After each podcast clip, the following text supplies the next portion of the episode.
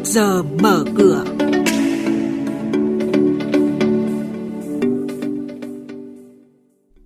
Thưa quý vị và các bạn, xếp hạng tín nhiệm tăng, các tổ chức quốc tế nhận định lạc quan về nợ công của Việt Nam. Tỷ giá đồng nhân dân tệ xuống thấp nhất từ đầu năm đến nay.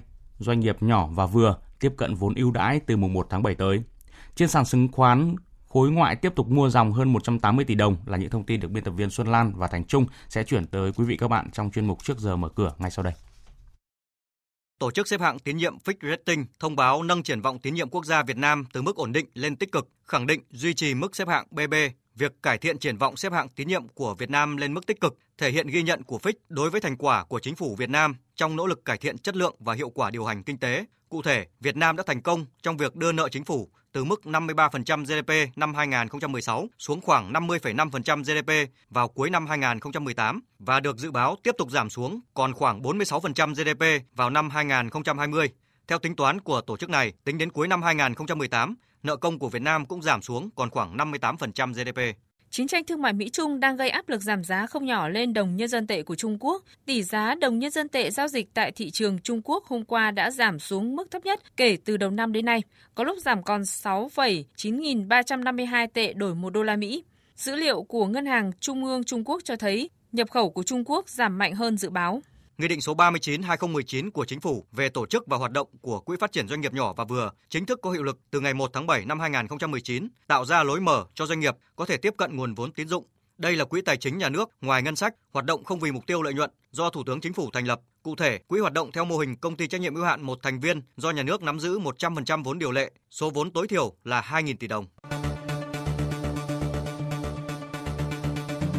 Quý vị và các bạn đang nghe chuyên mục Trước giờ mở cửa phát sóng trên kênh Thời sự VV1 từ thứ 2 đến thứ 6 hàng tuần.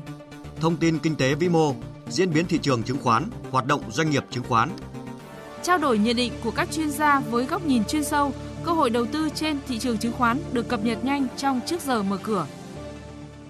Thưa quý vị và các bạn, trên thị trường chứng khoán phiên giao dịch đầu tuần khép lại với diễn biến trái chiều của các chỉ số, trong khi VN Index tăng 4,62 điểm lên 962,9 điểm, Upcom Index tăng 0,4% lên 54,82 điểm, thì HNX Index đóng cửa giảm nhẹ 0,2% xuống 103,99 điểm. Giao dịch khối ngoại là điểm sáng khi họ mua dòng trên cả ba sàn với giá trị hơn 180 tỷ đồng. Về thanh khoản trên thị trường thời điểm này, chuyên gia chứng khoán Lê Ngọc Nam, Phó trưởng phòng nghiên cứu tư vấn đầu tư công ty chứng khoán Tân Việt nhận định.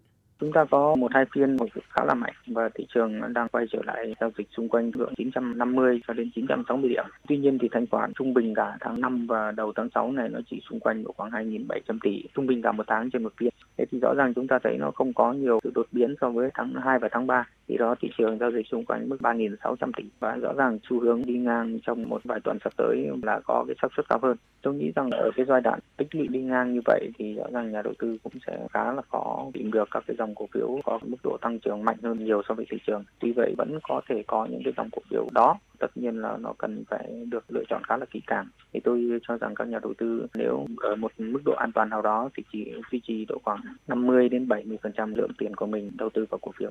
Phân tích một số cổ phiếu cần quan tâm của một số công ty chứng khoán cho thấy Tổng công ty Cổ phần Dịch vụ Kỹ thuật Dầu khí, mã chứng khoán PVS đã công bố kế hoạch kinh doanh năm 2019 với doanh thu đạt 13.000 tỷ đồng và lợi nhuận trước thuế đạt 700 tỷ đồng khuyến nghị nhà đầu tư nên mua với giá mục tiêu là 24.400 đồng một cổ phiếu PVS. Cổ phiếu của công ty cổ phần đầu tư thế giới di động mã chứng khoán là MVKG đang xác lập xu thế tăng, thanh khoản tăng trở lại trong 3 phiên gần đây và đã vượt mức trung bình 20 phiên. Khuyến nghị nhà đầu tư mua mã MVKG với giá mục tiêu là 28.514 đồng một cổ phiếu. Công ty cổ phần nước môi trường Bình Dương, mã chứng khoán BWE đặt kế hoạch tăng trưởng 10% ở cả doanh thu và lợi nhuận sau thuế trong năm nay. Một số công ty chứng khoán nhận định năm 2019 này, dự báo doanh thu cổ phiếu BWE đạt 2.549 tỷ đồng, tăng 16% so với năm trước và lợi nhuận sau thuế là 380 tỷ đồng, tăng trưởng gần 17%, nên khuyến nghị nhà đầu tư mua cổ phiếu BWE với giá mục tiêu là 28.514 đồng một cổ phiếu.